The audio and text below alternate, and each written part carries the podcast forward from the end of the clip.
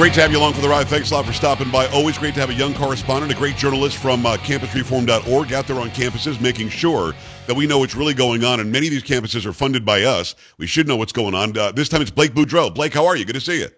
Doing so good. Thanks for having me. How are you? Uh, I'm doing very well. I appreciate you asking. All right, University of Virginia, uh, and you're studying? Politics. Nice. Now, is there just a, st- a course of study that's, I'm going to be a major and get my degree in politics? There is. It has uh, two kind of subgroups. We've got government and foreign relations, okay. but uh, that's what it is. Now, are you part of any conservative organizations on the campus? Yes, sir. I'm part of uh, the Burke Society, which is a conservative debating group, and then College Republicans. Are you welcomed on campus? Uh, University of something, generally speaking, is very liberal. Do they give you a hard time? A little bit. We, uh, we're lucky because we have a great free speech president who uh, really stands up for free speech. But the culture certainly is hard left and does not tolerate conservative or Christian opinions. I've been your age in a long time, Blake. So you, you're walking around campus. What is the general conversation? I mean, you guys talking about music? You talking about, you know, who likes what girl, what guy? Or are you guys talking politics? Is it like, let's go. The midterm is here. Let's argue. It's a little bit of everything with uh, different people. But one thing that I think we see now is everybody assumes that everybody else is liberal and following along the same exact opinions. Interesting. So if you're just talking in a, a normal class, people will assume you're a liberal and assume everybody's thinking the same way. So the assumption that you're liberal is that they'll they'll talk about very liberal ideology around you. Do you ever jump in and say something like, well, hold on a second. Did you guys think about the other side, or do you just sort of listen? Uh, it depends on the situation. I'll give you one example. Yeah. I was at a another debating society called the Washington Society, and they were holding a debate on uh, it was on universal pre-K. Should we have it or not? And at the end, they did a poll of what do you think? And there were sixty-three people in the audience, and the vote was sixty-two to one. And I was the one person that said, I don't think universal pre-K is a great idea. And people were shocked. People were saying, how could you think that? But uh, yeah, that's what the atmosphere is. It, that's crazy. You were the one lone. Well, well thank God you, ha- you have a backbone and you stood up to him. I think that's pretty cool. Did did a, a debate or a conversation ensue, or they just thought, well, he's just radical. He's just nuts. Uh, they they thought I was just radical.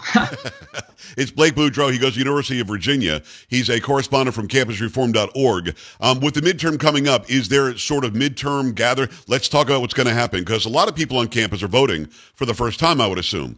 So um, are, are they really, really engaged in this, or is it all straight down the line? I'm a liberal, so I'm going to vote this way. I'm a conservative, I'm going to vote that way. Or are you guys mixing it up?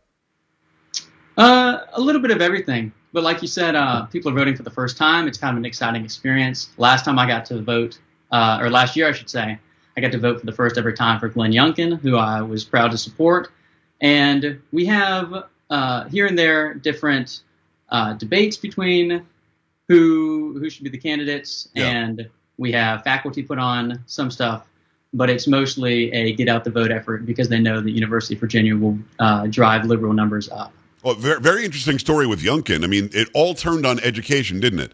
When uh, when Terry McAuliffe said, you know, uh, I don't think parents should really have a say. We'll, we'll teach their kids what we want. Youngkin was able to really come in and hone in on that. Is the sentiment the same in the state, do you think, as we go into this election, this midterm? Is the sentiment still, listen, we want to have a say in our kids' education. The economy sucks, so we have to vote. Or is abortion a really big thing? Well, I think it's the I think it's the former. We see education still a big deal. Uh, Youngkin has done a good job so far, and we see what the Biden economy looks like, and we don't want it. I'm from Yorktown, Virginia. Uh, I used to be Virginia too. We just got gerrymandered out of it, but that's one of the closest races uh, in the country right now between Elaine Luria and Jen Kiggins, and it's looking like it's going to go red just because uh, people have seen what Democrat governance looks like, and they don't want it. If people go and vote, and they vote their pocketbooks, and they go and vote their jobs, they go and vote the inflation, they go and vote gas prices, it's going to be a red wave. But people really do have to go and vote. I don't want to. I can't stress this any any stronger. You have to go and vote. Don't assume anything. It could be as many as twenty seats. It could be as many as fifty seats. It really depends on uh, who goes and votes and who really understands that their vote counts. It's Blake Boudreaux. He's from campus reform dot org. Let's get into these stories. Faculty, staff try to change school's fight song. Yay, Alabama. Why do they want to change it? What's going on here? Well, there's an initiative down there, the University of Alabama, which you would assume would be a uh, conservative stronghold. Yes. But they say that the University Fight Song, uh, the University Fight Song is racist because it has the word Dixie in it, and therefore they've got to cancel it.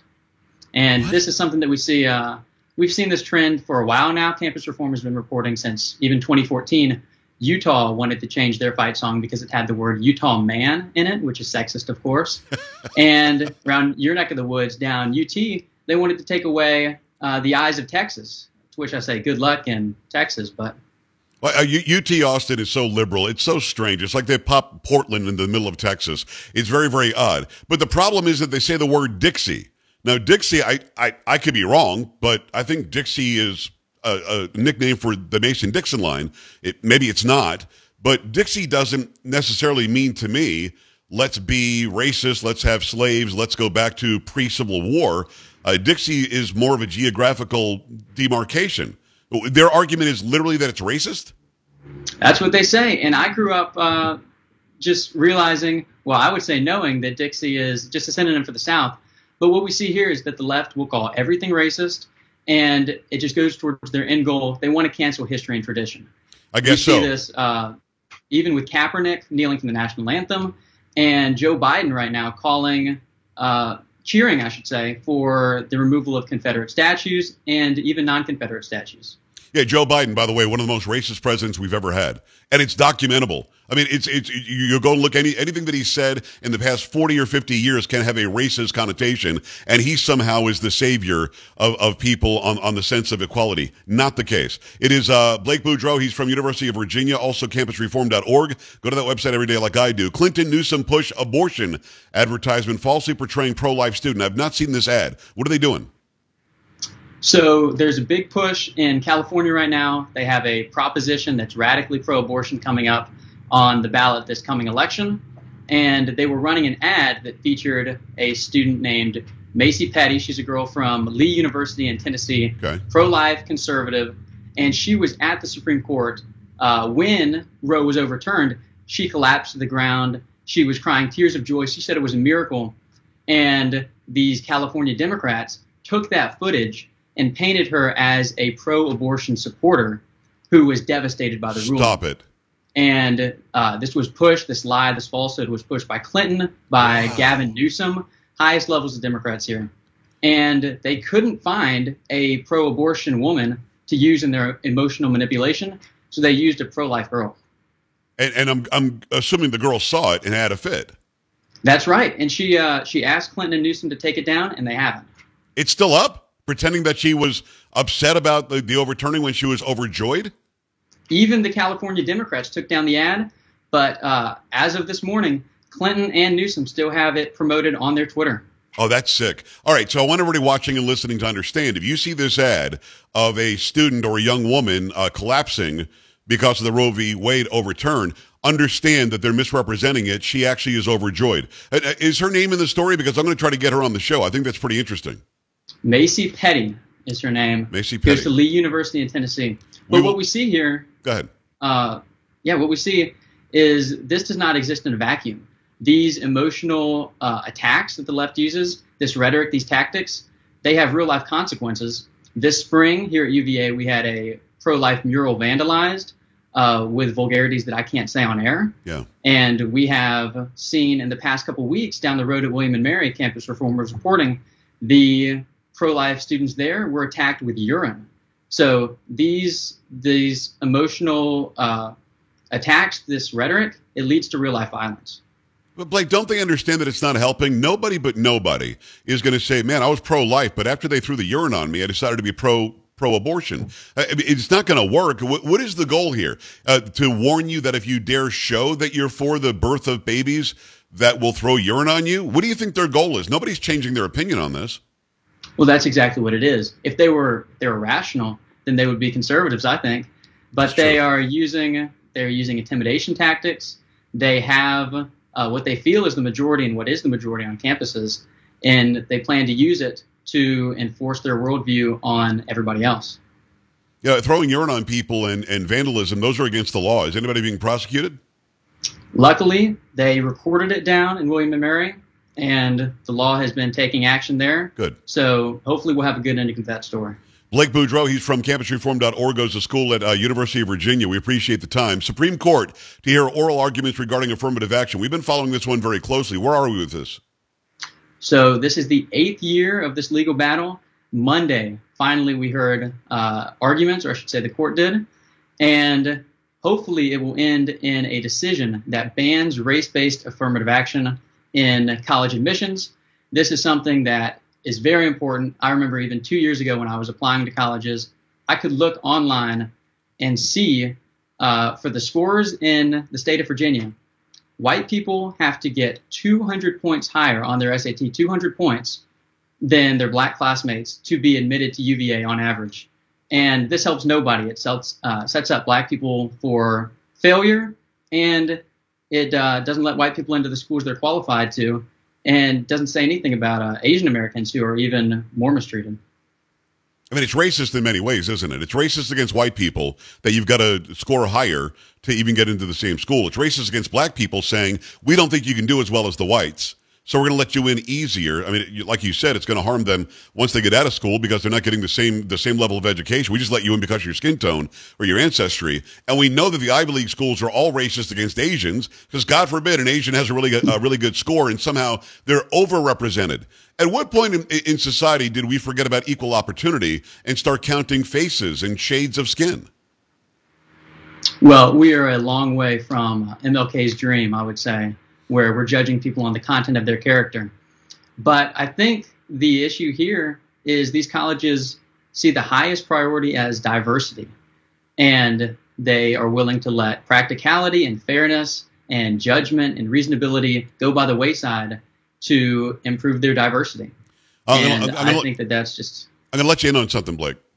The problem here is that the schools in the predominantly black or Hispanic or whatever neighborhoods are not performing well. And instead of saying public schools need to raise their game or we should give school choice to people who are underprivileged so that they can do better in college, we're just lowering the scores. We're lowering the bar, saying you don't have to be as good as the white guy. Th- that to me is nuts. Or the white guy, you don't have to be as good as the Asian guy.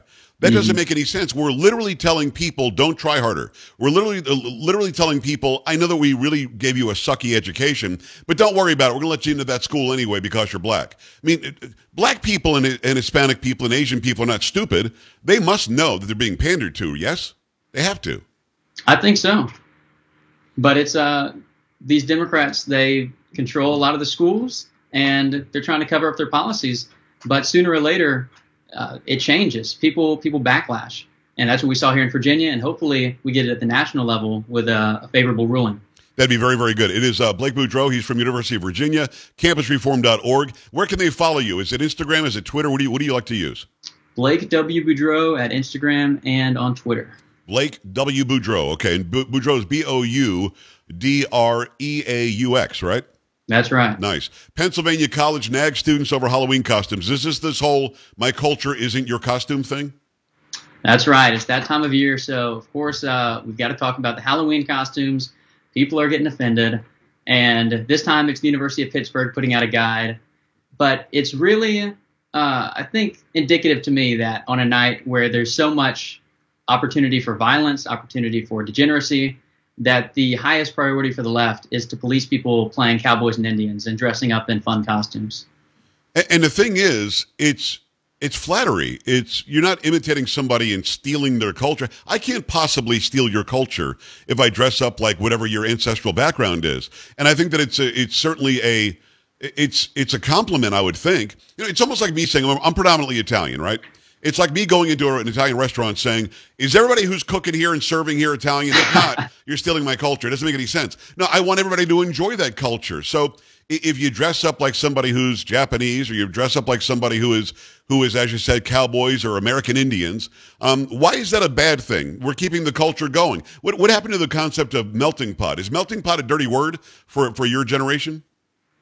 Well, I think the... Uh The main issue here is people just want to want an issue to get offended about. People want to be angry. People are seen as being virtuous for fighting for a cause and uh, going out and pointing people out that are doing what is what is perceived to be wrong. And here, the Halloween costumes are offensive, and therefore we have to shut them down. We have to cancel those costumes. We have to have a press release. We have to have a guide.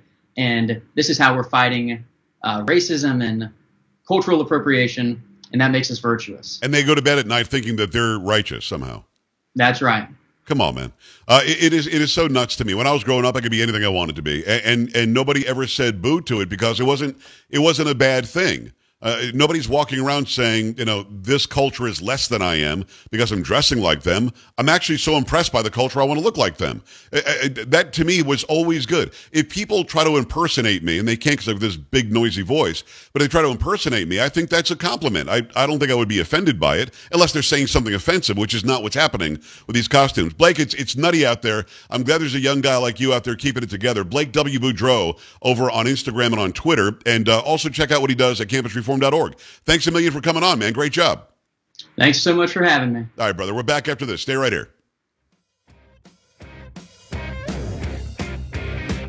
This is the Joe Pags Show.